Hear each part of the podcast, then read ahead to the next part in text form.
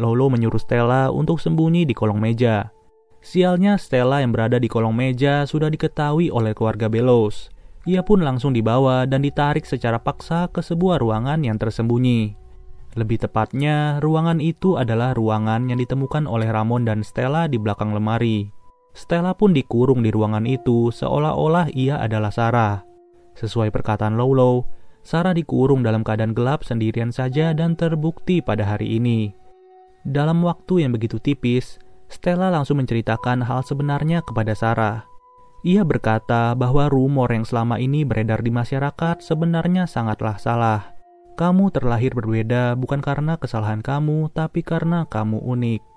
Satu-satunya kesalahanmu adalah amarah yang kamu miliki sekarang ini, dan tentunya amarah itu merugikan orang lain.